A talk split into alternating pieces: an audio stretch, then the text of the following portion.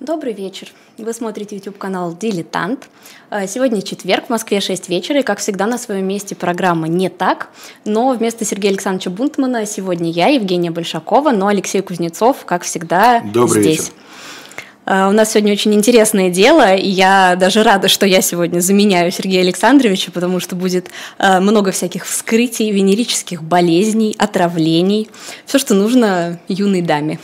Ну да, ну, в общем, вы предупредили в, известном смысле, что э, на самом деле, если вдруг эм, у источника звука находятся дети, я бы их отодвинул подальше. Правда, после этого они, конечно, пересядут поближе, и это практически фрагмент из защиты защитительной речи великого адвоката Федора Никифоровича Плевака, произнесенной именно по этому поводу. Там в один момент он как раз и говорит, что если вы, так сказать, скажете молодой девушке, вот не делай этого, то вот ровно после этого она это и сделает. Это он характеризует свою подзащитную, точнее, ее определенные действия.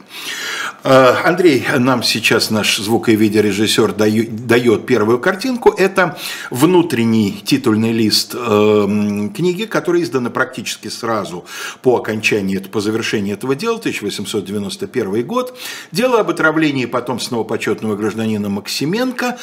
Отчет о судебном разбирательстве в трех инстанциях. Таганрогский окружной суд, правительствующий Сенат кассационной инстанции, Харьковский окружной суд, куда Сенат это дело отправил на новое рассмотрение. Вот, собственно, на эту книгу я в основном и опирался, когда э, готовил эту программу. 23 а, февраля 1890 года только-только закончился первый из судов Таганрогский, окружной.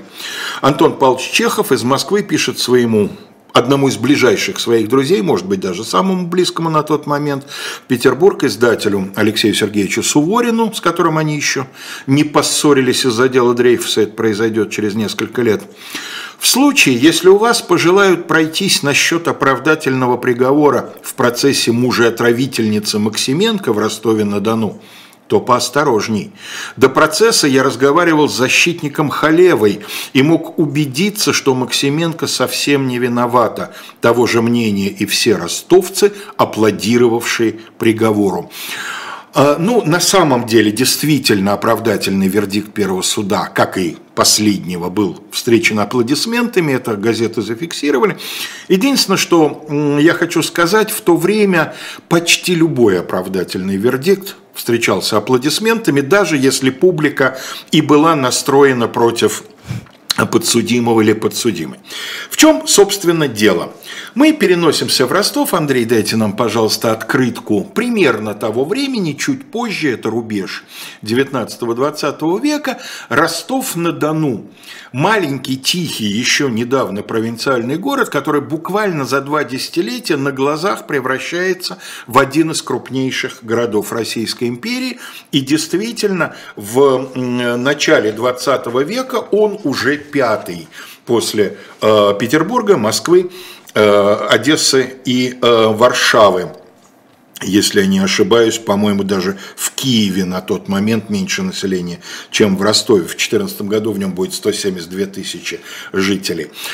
А, и вот в этом богатом, южном, во многом купеческом городе, значит, проживает молодой еще достаточно, то есть совсем молодой, по нынешним временам, по тем достаточно молодой человек, 27-летний, Николай Максименко, который вообще-то человек очень простого происхождения, ну, способностей трудно сказать каких, но удачно женившийся на девушке из богатой купеческой семьи, тоже недавно разбогатевшей. Когда она родилась, ее отец был еще начинающим предпринимателем из крестьян, но довольно быстро сумел сколотить довольно крупный капитал, и в результате у него несколько серьезных активов, из которых самое э, крупное – это собственное пароходство, занимающееся перевозом э, различных грузов по Дону, по Дону на Волге у него есть корабли. И вот э, так получилось, сейчас об обстоятельствах поговорим, что она влюбилась в него, между ними 7 лет разницы. Когда она выходит замуж, ей 17, если не ошибаюсь, лет, ему, соответственно, там 24. Э, и она переписывает на него, а к этому времени отец уже умер, она переписывает на него вот эти вот активы. Это все сыграет очень большую роль в этом деле. Они живут несколько лет в браке, детей не рождается. так получилось. А дальше следующая, собственно, ситуация. 88 год. Он э, и она, кстати говоря, вместе с ним в момент, когда он заболевает, находится в городе Калач. Это сравнительно недалеко, но, насколько я понимаю, э, это гораздо более комфортабельное для жизни место. Ростов быстростроящийся большой город, а в Калаче и поспокойнее, и потише, и климат, вроде как говорят, погоды там получше. В общем, находятся они в Калаче, то ли по бизнесу, то ли по отдыху, и он там заражается сыпным тифом. Она его привозит в Ростов. Живут они в Ростове, в ее доме, вместе с ее матерью, соответственно, его тещей. То есть он то, что в русском языке называется обидным словом «примак». Да? Он не жену привел молодую, а он пошел в дом к теще. Теща женщина, видимо, с очень тяжелым характером, плюс злоупотребляющая алкоголем. И вот, значит, он лежит некоторое время в ТИФУ, и э, к нему ходит ежедневно, иногда и два раза в день, врач, который за ним наблюдает. Сначала был, то есть этот врач, его фамилия Португалов, был все время, пока сохранялась, как он считал, опасность.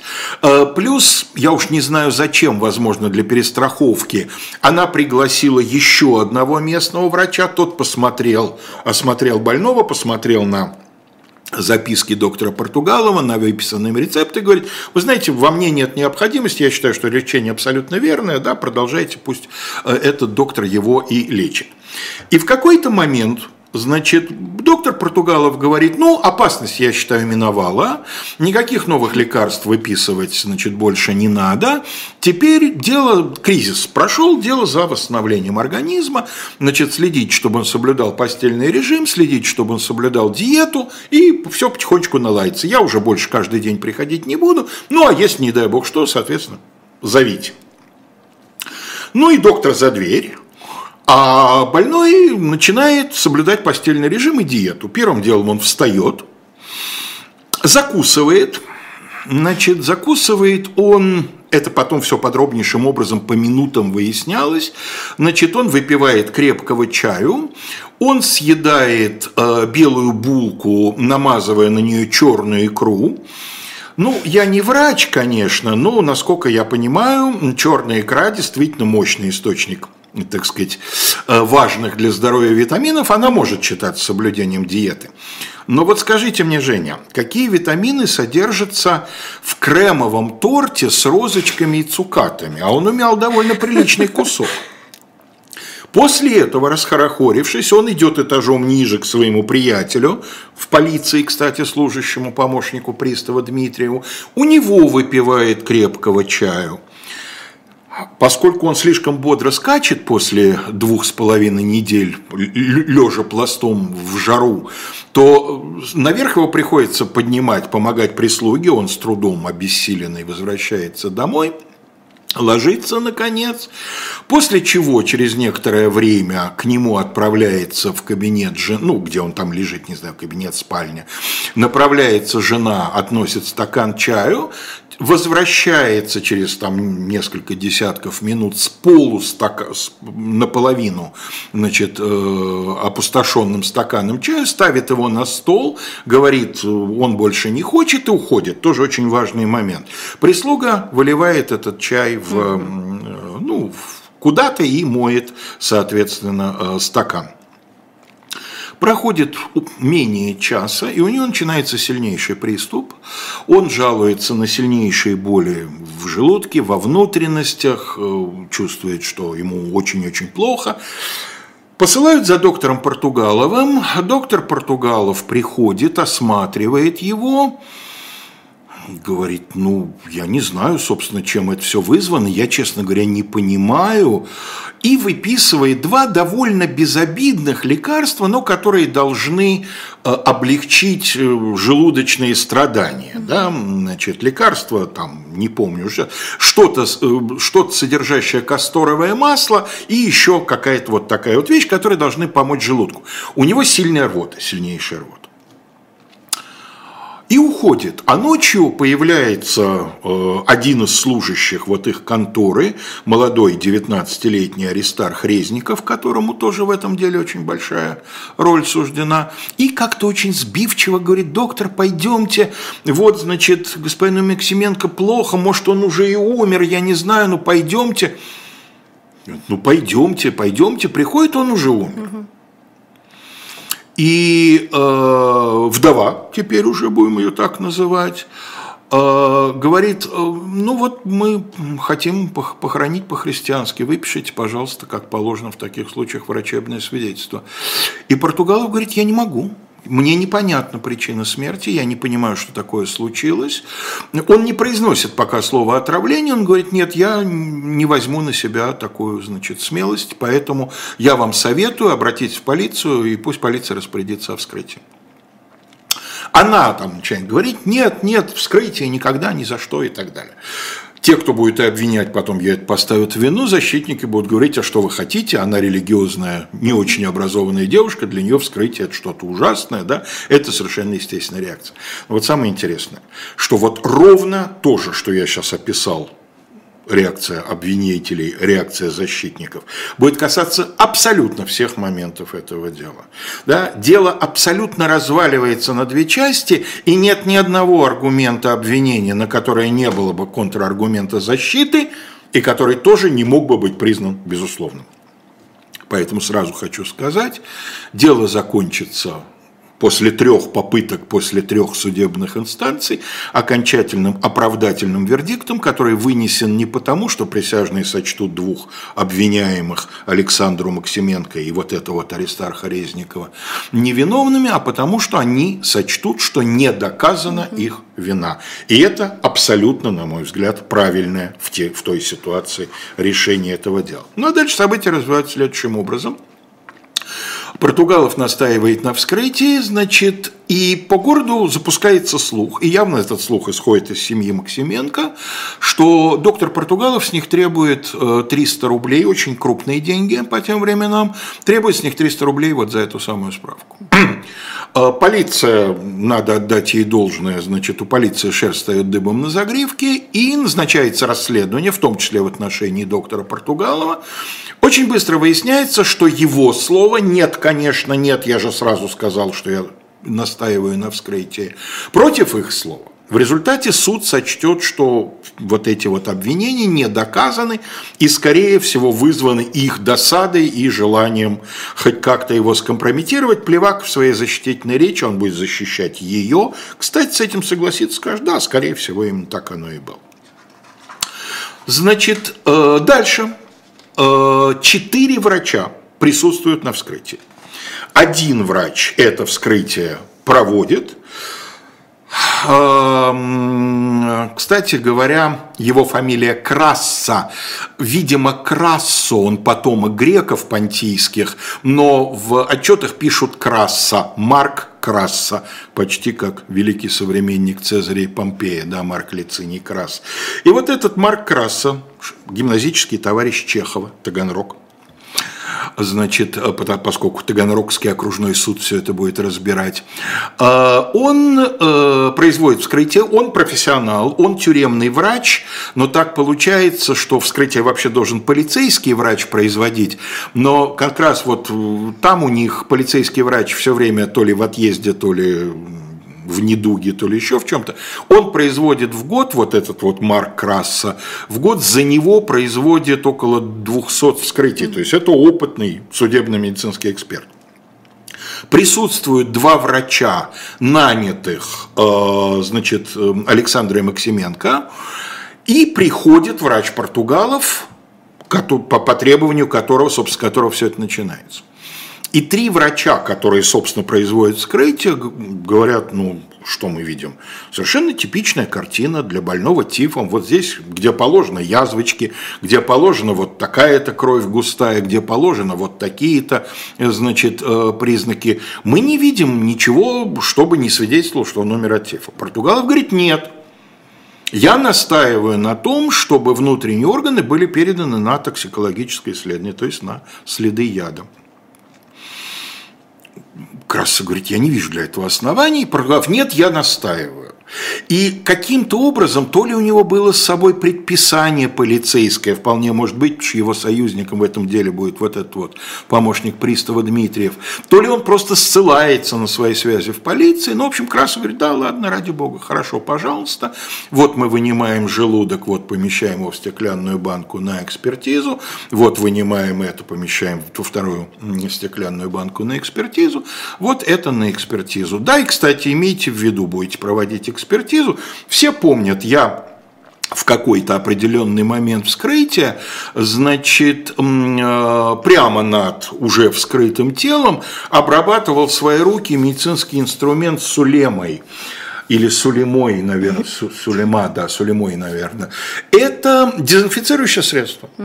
Но на самом деле это хлорид ртути. То есть это соль, так сказать, более чем ядовитая. Я достаточно щедро лил себе на руки, на инструменты, что-то могло попасть в труп, поэтому если ваши эксперты обнаружат сулему, ну вот имейте в виду, это вот... А, а зачем это было делать над трупом? Затрудняюсь сказать. Может быть, они вскрывали в таком э, помещении, которое было не очень приспособлено, негде было. Может, еще что-то. Я не знаю. Но это вот чрезвычайно, собственно, ключевой момент во всем этом самом деле. Ну, хорошо, понятно, да, Сулейма есть Сулейма. Уезжают органы на экспертизу, и экспертиза показывает совершенно так сказать, обескураживающую, по крайней мере, семейство вдовы, э, картину. Э, десятикратная доза мышьяка, десятикратная, в смысле 10 человек можно было отравить mm-hmm. такой дозой, которая обнаружена в останках, а Сулеймы вообще нет. И вот это мы с вами обязательно запомним. Это отсутствующая сулема очень пригодится защите. Ну и понятно, что в этой ситуации, значит, полиция исходит из того, что Максименко был отравлен. Потому что каким еще образом мышьяк мог попасть в организм? А, полиция довольно добросовестно, довольно логично рассуждает, и за ней так будет рассуждать обвинение в суде. Ну хорошо, исходим из того, что причина смерти мышьяк, поскольку в человеке лошадиная доза. Да? Мог ли попасть мышьяк после смерти? Кому это нужно, да? Кто, кто мог его туда подбросить? Вроде как не мог. Мог ли он сам покончить с собой? Нет, не мог. Он за несколько часов до кончины, а такая доза мышьяка должна была убить его очень быстро, поэтому здесь довольно короткий временной промежуток с момента принятия до момента кончины. А он все это время был под каким-то наблюдением, он не мог сам покончить с собой, да и не похож он был, он так просил, доктор, дайте мне какое-нибудь лекарство, он явно жить хотел, по ошибке мог. Бывают такие случаи, тем более, что мышьяк в то время действительно очень активно использовался против всяких там домашних грызунов и всего прочего. Но тщательнейшим образом опросили у прислугу, да нет, да у нас в доме мышьяка-то не было. И потом, ну хорошо, там крошечка, грамулечка откуда-нибудь где-нибудь могла случайно куда-нибудь попасть, ну, болел бы человек. А тут, я говорю, тут пару лошадей можно отравить, не, не то что одного выздоравливающего тифозного. Ну и в результате полиция пускается еще с времен римских юристов известным принципом куи продест, ищи того, кому выгодно. И находит, элементарно совершенно, находит вдову молодую, красивую, ей 20, и вот этого молодого человека, Аристарха Резникова, сейчас скажу почему. И начинает опрашивать всех что-то знающих. Теперь представьте себе, маленький, тихий провинциальный Таганрог.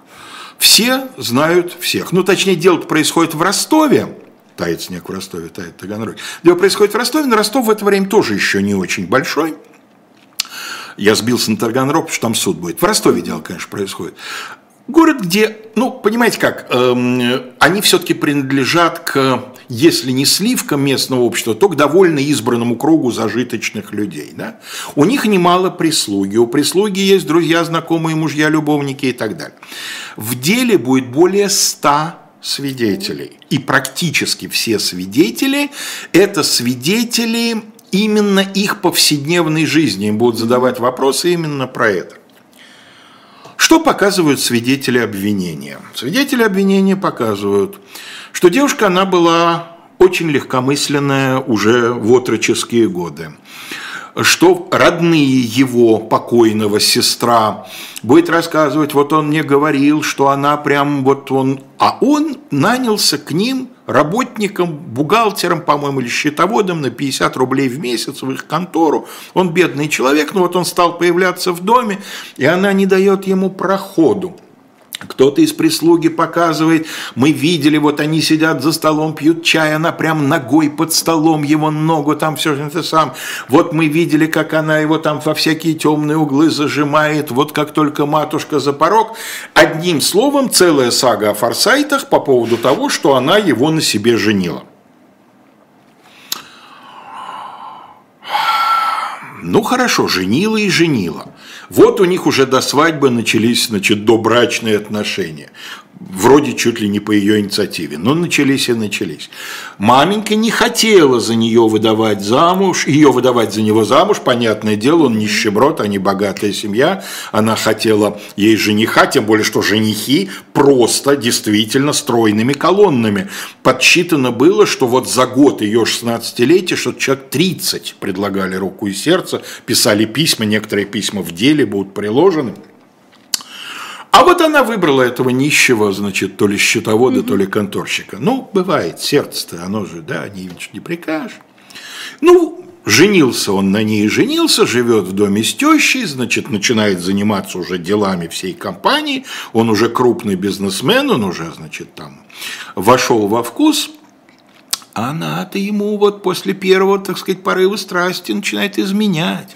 И вот в доме появляется какой-то полицейский офицер, и вот она с ним там чуть ли не при всех, и чуть ли муж там его не на дуэль вызывает, а он там дерзит и ведет себя так, как будто вот он хочет показать, что э, хозяйка дома его, а значит и дом его.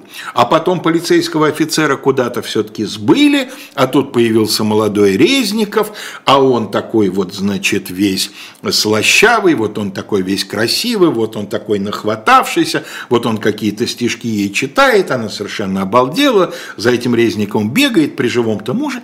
Короче, весь обширный набор городских сплетен запротоколирован, задокументирован, ну, у этих сплетен есть, вот, угу. вот это показала кухарка, вот это показала горничная, вот это показала там соседка, вот это показал там тот-то.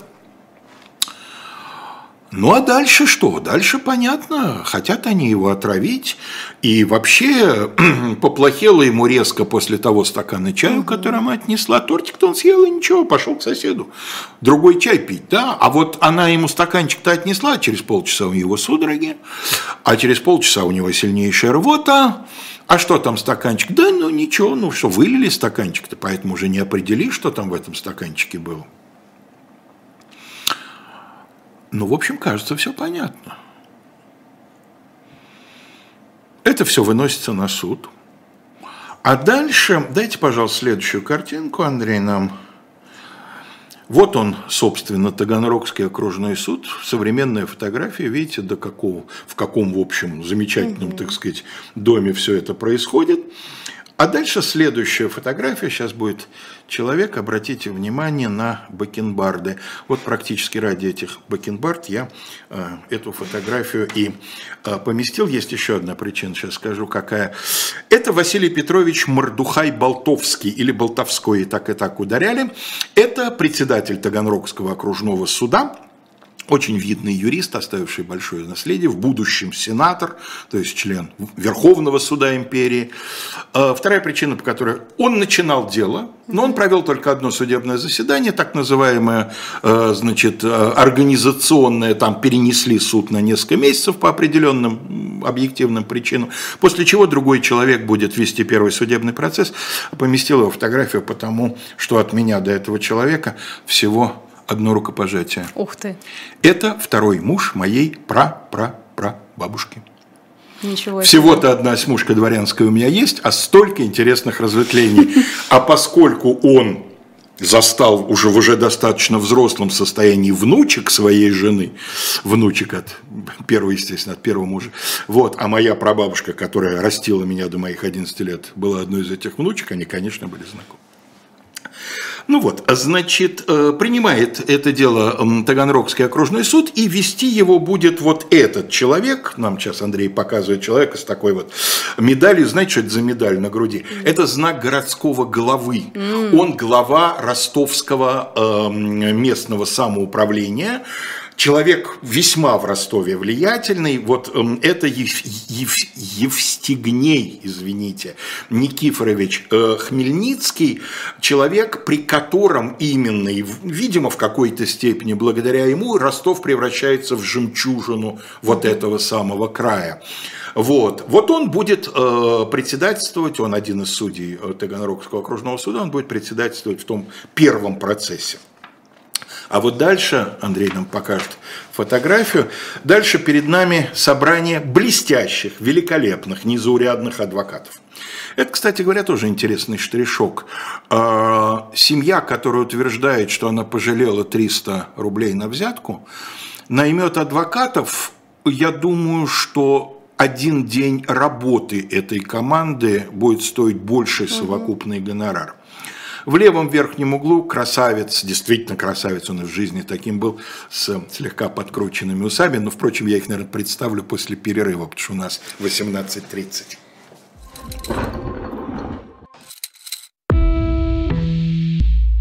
Вы лучше других знаете, что такое хорошая книга. Мы лучше других знаем, где ее можно купить. Книги на любой вкус с доставкой на дом. Интернет-магазин «Шоп Дилетант Медиа».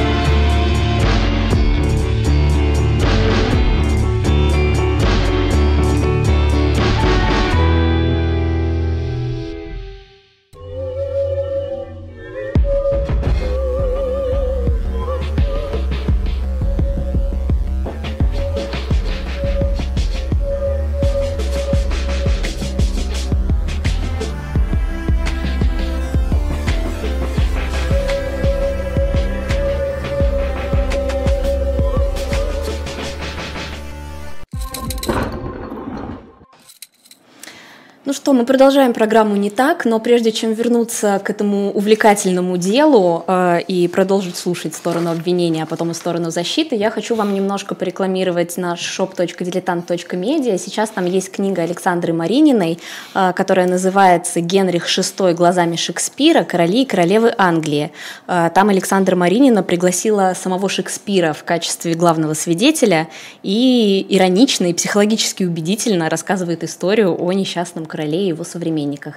Так что если вам интересна история, а я думаю, что она, она вам интересна, раз вы здесь и смотрите нас, то обязательно заходите на shop.diletant.media и покупайте эту или любую другую понравившуюся вам книгу. Алексей Валерьевич. В качестве мостика обратно к нашей передаче хочу сказать, что, по моим представлениям, свидетели Шекспира, как из меня балерина, просто-напросто. Он, безусловно, очень пристрастен, ну, в своих хрониках, но он драматург, ему можно. Итак, в левом верхнем углу вот этот вот красавец, пан Поляк, Николай Иосифович Халева, отпрыск действительно древнего, очень разветвленного польского аристократического рода, абсолютный русак, я даже не уверен, что он владел польским языком, в отличие от человека в правом нижнем углу, для которого он родной. А, адвокат – невероятно цепкий, адвокат невероятно страстный, блестяще владеющий словом, человек-оркестр, талантливый э, актер-любитель, э, не, очень талантливый литератор, человек, который э, вообще вот э, бывают такие вот узкие специалисты, ничем кроме своей там адвокатуры юриспруденции интересующиеся. Этот человек невероятно разносторонний, вот он будет главным адвокатом во всех трех процессах, он будет тащить Александру Максименко, он защищает именно ее, будет тащить ее к оправданию. Справа, всем, кто интересуется, прекрасно известный э, человек, это великий э, плевака Федор Никифорович, в зените своей славы, значит, он тоже адвокат Александра Максименко. Человек в левом нижнем углу, здесь гораздо более пожилой, чем он был во время процесса, это Лев Филиппович Валькенштейн один из близких друзей Чехова, они состояли в активной переписке, много общались. Чехов в свое время спас Валькенштейна от увольнения из гимназии. Валькенштейн на, на класс старше учился, вот в восьмом последнем классе его выгнали из гимназии за рукоприкладство. Он ударил по морде своего одноклассника, который назвал его «жиденком». И Чехов, который учился в седьмом классе, он пошел к его одноклассникам, восьмиклассникам, говорит, ну вы что, потерпите, чтобы такая несправедливость была. И они все сказали, что они все уйдут из гимназии, если того не вернут. Того вернули, он закончил с хорошим аттестатом. Вот, а, значит, Валькенштейн защищает эм, Аристарха Резникова. Э, еще одна великая фигура русской адвокатуры, Владимир Спасович, э, человек, который один раз только во время сенатской кассации вступит в это дело, поэтому про него много говорить не будем, но это к вопросу о том, что действительно цвет российской адвокатуры в провинциальном Таганроге на этом процессе будет находиться. Вот, казалось бы, я вам рассказал абсолютно складную историю, да, такой, знаете, миссалины, помесь с Лукрецией Борджа, помесь с Катериной Измайловой, леди Магменценского уезда, да. Ну, правда, муж не старый, а молодой, да, ну и мало ли, мало ли, молодых мужей тоже, наверное, травят. И вот она с молодым, еще более молодым любовником ради, значит, так сказать, своего женского счастья, вот такое вот замутило, причем замутило не очень умело, все ее видели с этим стаканом, наполовину пустым, после которого ему стал, кто ж такую лошадиную дозу, кто ж так травит, да, хочется сказать сказать, да? Что он сразу. Надо было понемножечку, потихонечку, полигонечку, да, он, организм ослабленный, глядишь, усоп бы тихо, а тут рвота на весь Ростов-на-Дону. Но вот дело в том, что как только подключается защита, начинают выясняться очень интересные всякие вещи. Во-первых, ой, ой, ее, так сказать, портрете, о ее нравственном облике. Да, не спорят э, как бы показания свидетелей защиты с тем, что она девушка нравов по тем временам свободных. Никто не спорит с тем, что она легкомысленна, что она необразованна. Ну, слово «дурочка» не звучит, но вот общий такой вот... Она даже не дурочка, она простушка, простушка-веселушка. Угу. Ну, а что, она росла в простой семье, потом пап стал, она уже девочкой-подростком была, когда пап стал вдруг богатым человеком. Ни в каких пансионах она не обучалась, ни, ни, никакого воспитания серьезного не получала. Да, она легкомысленна. Но вот смотрите, вот вы говорите, они с мужем разлюбили друг друга, а вот их письма друг другу, и две увесистые пачки, и в том числе и письма последнего времени – и письма абсолютно нормальные, нежные. Э, там обвинитель говорит, вот она употребляет, значит, в общении с ним недостойные слова. Я не читал письма, я не знаю, что именно. На что защитник говорит, но это же как раз показать указатель интимности их отношений, да, то, что супруги могут сказать друг другу на ушко, понятно, не все это можно повторить в приличном обществе, но она же не, не про него это говорит, а про кого-то там из знакомых, угу. она ему это говорит, да? Очень мощным аргументом э, обвинения, обвинение не сомневалось в том, что между ней и вот этим молодым приказчиком Аристархом возникла физическая любовная связь. Защита говорит, ну, свечку не держали, но, строго говоря, основания-то какие. И вот э, обвинение э, приносит показания все того же свидетеля Португалова, собственно, он будет их давать живьем, голосом в суде, который говорит, а я их лечил – их обоих, вот ее и этого молодого приказчика, триппера. Сейчас мы это называем гонореей, угу. тогда это прямо открыто так называлось. То есть от венерического заболевания.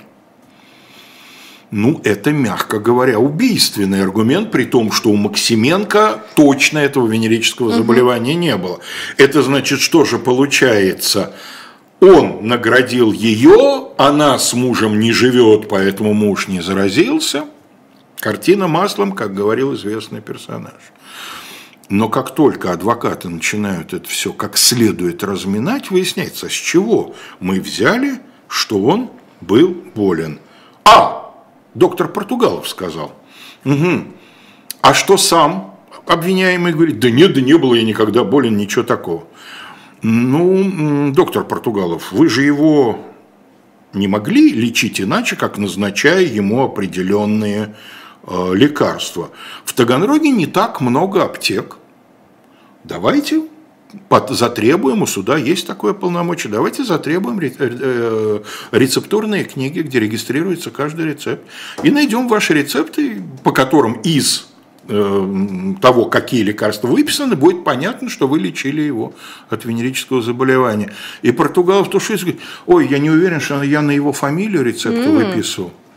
Ну, типа, стыдная болезнь, меня попросили, я могу, мог выписать на другую фамилию, да, а слуга вроде как покупает для хозяев. Но это так себе отмазка, прям скажем. А насчет нее еще хуже. Значит, Португалов говорит, я ее лечил от женских выделений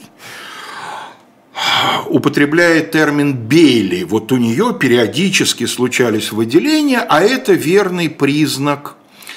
И дальше в своих речах и на первом, и на третьем процессе, второй процесс касался процедурных вопросов, а не существа дела, Халева разбирает с очень большим знанием дела, надо сказать, просто браво ему, что да, конечно, это один из симптомов э, венерического заболевания, но причин может быть на самом деле угу. огромное количество. И что в то время, при том уровне гигиены и так далее, он приводит статистику. У каждой четвертой взрослой женщины, живущей половой жизнью, есть такие выделения. А определить причину их можно только проведя на тот момент очень сложный анализ на наличие гонококков, то есть возбудителя угу. значит, э, гонореи. Такой анализ не проводился. Могли ли быть причины для других, другие причины для такого ее недомогания? Да, пожалуйста, у нее был выкидыш.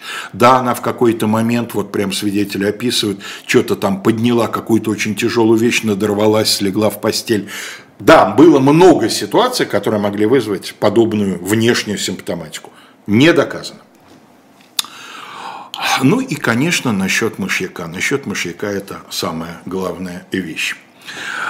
А, в первом процессе, да, Плевака, Плевака, я, я его действительно очень люблю, хочу немножко процитировать. А, поскольку когда два адвоката защищают одного клиента, самое хорошее, если они разделят линии, да, вот я занимаюсь угу. этим, а ты занимаешься этим. Холеву, Халеву, значит, э, сам ли он попросил, я не знаю, ли Плевака ему спихнул, но вот на него экспертизы, вот это все. А э, Федор Никифорович взял именно вот этот вот моральный облик, показания свидетелей и так далее. Я просто хочу чуть-чуть процитировать стиль его. Достигает Саша Дубровина 15 лет. Из девочки начинает формироваться девушка, просыпаются девичьи грезы, предвестники инстинктов будущей женщины. Засматриваются на нее молодые люди, а колодка. Стыдливо засматривается и она на них. К матери засылают сватов и свах. Обвинитель отмечает, что в течение года было до 30 женихов, и что с одним было что-то вроде сговора, то есть помолвки с каким-то греком, а с другим, судя по письму к ней, от него девушка сама объяснилась в любви без участия матери. И вот это называют первыми признаками ее нравственной порчи. Но разве это так? Женихи в такой массе, попытавшиеся просить ее руки, свидетельствуют как раз о противном. Значит, она была желанная невеста для многих и не спешила броситься на шею первому искателю. Сговор, не повлечь, однако, к браку, свидетельствует только о том, что она своей девичьей воле не позволила отдать без спросу. Обвинение не располагает никаким указателем, хотя бы от самого недостоверного свидетеля, что жених отказался от невесты по причине ее сомнительного поведения. И заканчивает он здорово.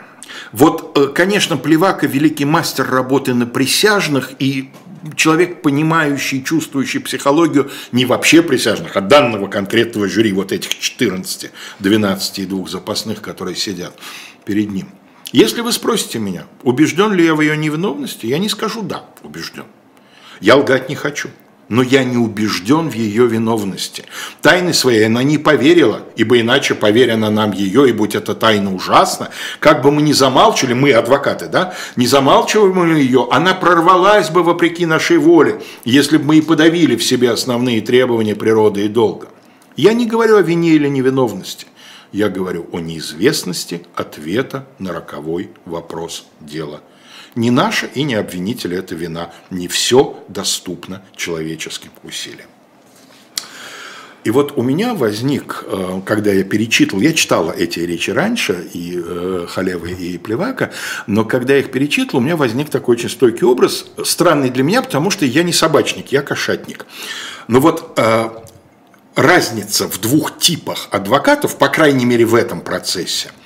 Вот Плевака – это легавая собака. Легавая собака э, используется для охоты на птицу, там на всяких э, куропаток, фазанов. Ее задача в какой-нибудь там ржи птицу почуять и своей постановкой тела показать охотнику. Угу. Вот там сидит фазан. Да? Какой-нибудь поинтер, вот он он потому так и называется, что он points. И охотник подходит, поднимает птицу, стреляет, да? Вот плевака, он такой поинтер, он ничего не разжевывает, он не кладет в рот. Ну вот смотрите, вот это доказательство сомнительно, вот это доказательство недостоверно. Вот над этим доказательством я подумал еще раз. А Халева, жалко, что вот, вот единственная причина, по которой мне сейчас жалко, что нет Сергея Александровича, он как владелец, двух скотч-терьеров, сейчас бы подтвердил. А Халева терьер – Угу. Вот он земельная, земляная, норная собака. Вот после него остаются прорытые траншеи. Он не оставляет разрытой ни одной дырочки. После него дымящаяся земля. И вот он э, в экспертизах находит противоречия. И самое главное противоречие, которое пока он сумел поднять, он говорит, ну смотрите, да, мышьяка дофига в организме. Но симптомы, которые свидетели описывают, это не симптомы отравления мышьяка. Угу. Да, единственный, сильная рвота. Сильная рвота была, вопросов нет. Но при отравлении мышьяком, вот, пожалуйста, он цитирует одно, одно медицинское светило, другое медицинское светило, третье медицинское светило. При отравлении мышьяком сильнейшая жажда. Угу. Он в последние часы своей жизни не выпил ничего, ни полглотка воды. Не хотел он пить. Вот э, нитевидный пульс, пульс почти исчезает. У него э, врач Португалов, пришедший, когда он еще был жив, 200 ударов в минуту. Какой нитевидный mm-hmm. пульс, у него сердце разрывается, бьется, как, значит, э, э, этот самый поршень в двигателе. Вот этого нет, вот этого нет, вот этого нет. Ну да. И вот э, присяжным хватает вот этих вот противоречий, скажем так, для того, чтобы вынести вердикт в первом э, процессе. Перед ними были поставлены судом три вопроса. Доказано ли, что смерть потомственного почетного гражданина Николая Федорова Максименко, имевшая место в ночь на 18 октября 1988 года, последовала от отравления его сильно действующим ядом-мышьяком постороннюю рукой? Да, доказано. Виновна ли вдова потомственного почетного гражданина Александра Егоровны Максименко, 20 лет, в том, что она, согласившись заранее с другим лицом лишить жизни мужа своего Николая Максименко путем отравления, с этой целью заготовив сильно действующий яд мышьяк в городе Ростове-на-Дону такого-то октября с ведома согласия того лица всыпала в приготовленное для Николая Максименко питье, которое, будучи им выпито, повлекло с собой смертью, последующую в ночь на 19 октября. Нет, невиновна. Виновен ли мещанин Аристарх Данилов Резников, 19 лет, в совершении преступления, описанного во втором вопросе? Нет, не виновен. Обвинение идет Вердикт присяжных тогда можно было обжаловать только в кассационной инстанции, то есть такой инстанции, которая проверяет э, соблюдение всех процедурных законных требований.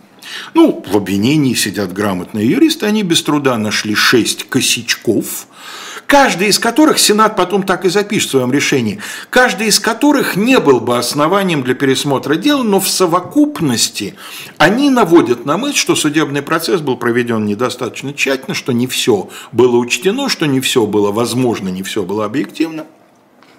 И по закону отправляют дело в другой окружной суд, той же судебной палаты, но в другой окружный суд для повторного рассмотрения по существу.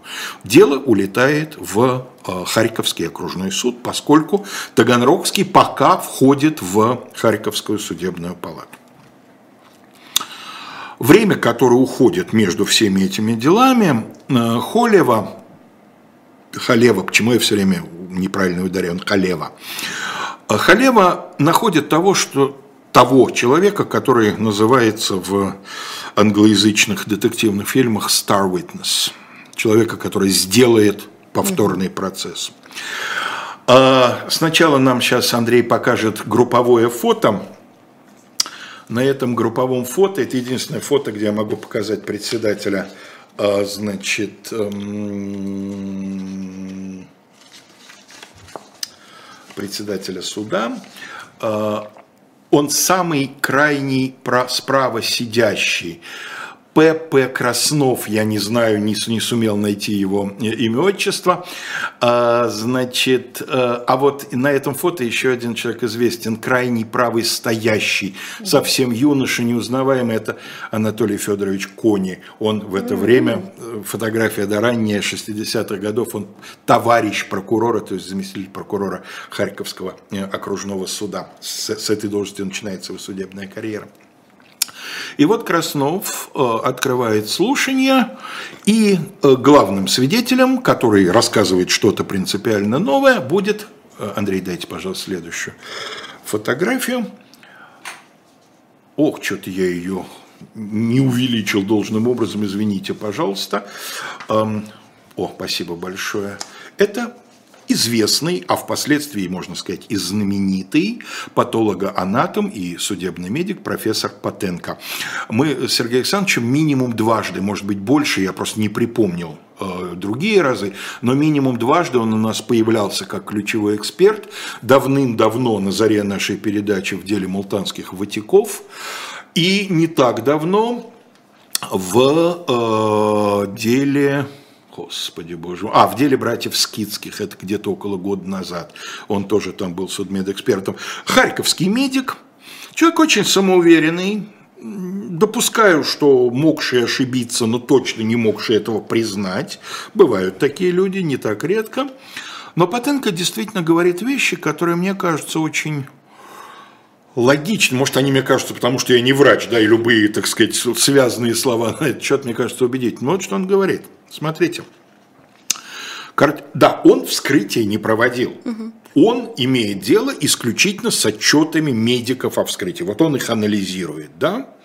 Он говорит, смотрите, что я вижу, судя по тому, что они написали, они написали все добросовестно, подробно, к ним нет в этот, на этот счет никаких претензий, но то, что я вижу, это картина, характерная для течения тифа. Больной тифом полностью выздоравливает обычно где-то к концу четвертой недели. У него идет третья неделя. Да, кризис может быть пройден, верхняя точка, но он еще не здоров. Теперь смотрите, что он делает. Он съедает жирнючий торт. Угу. Он после двух с половиной недель практически полного голодания, потому что больным тифом в острой форме, дают не более пол-литра молока в день. Все, это вся еда да, у них организм не принимает угу. этого всего, да. Ну, сейчас, наверное, вообще какими-то физрастворами обходится, молоко тоже не всякий организм усвоит. И вообще сейчас наверняка другие методики лечения. И после этого он съедает булочку с икоркой, еще неизвестно, не сколько, сколько да. той икорки он навернул, да, и сколько той булочки. Он минимум дважды пьет крепкий чай, сначала дома, потом в гостях, да, и вполне возможно, что у него острейшая реакция недолеченного, сильно недолеченного организма на все это, а дальше сильно ослабленный организм дает сильнейший сердечный сбой, сердце и так надорвано, и вот это все приводит к этим последствиям, и, честно говоря, по клинической картине, то, что я вижу, все в пользу этого. А мышьяк-то? Да, конечно, разумеется. Вы нашли посторонний мышьяк, и вы уверены, что он попал в организм при жизни не иначе, как данный ему кем-то. Говорит, ну слушайте, а где доказательство, что он попал при жизни? Вы хотите сказать, он был найден в самых разных органах, а это значит, что его разнесло кровью, да? Если бы его плюхнули сверху, он бы попал бы на один-два органа, да, а на какие-то не попал бы. Но его же не, злейки. Но это не так, говорит он. Понимаете, дважды делали значит, анализ на мышьяк, за это время органы были перепутаны, тело несколько месяцев уже пролежало в земле, его потом эксгумировали, Эм, тщательность, с которой работал человек, который э, помощник аптекаря, который провизор, который делал этот анализ, он, похоже, все перепутал, все, все, все могло быть перенесено из одной склянки в другую, то есть произошло угу. да, заражение одними препаратами других, так сказать, этим мышьяком. А вы говорите, а он не мог вообще попасть извне. А вот скажите мне, пожалуйста, а Сулейма где? Вот, да. да, вот он же сказал, я мыл руки с Сулемой, я медицинские инструменты мыл с Сулемой над открытым, значит, уже вскрытым телом. Специально на, на Сулему делали исследования тоже, поскольку сам врач сказал, я это делал, значит, нужно этого ни, ни грамма, ничего. А туда должно было попасть не меньше 10 грамм этой чистой сулемы в расчете на раствор. А вы говорите, попало 10 грамм мышьяка.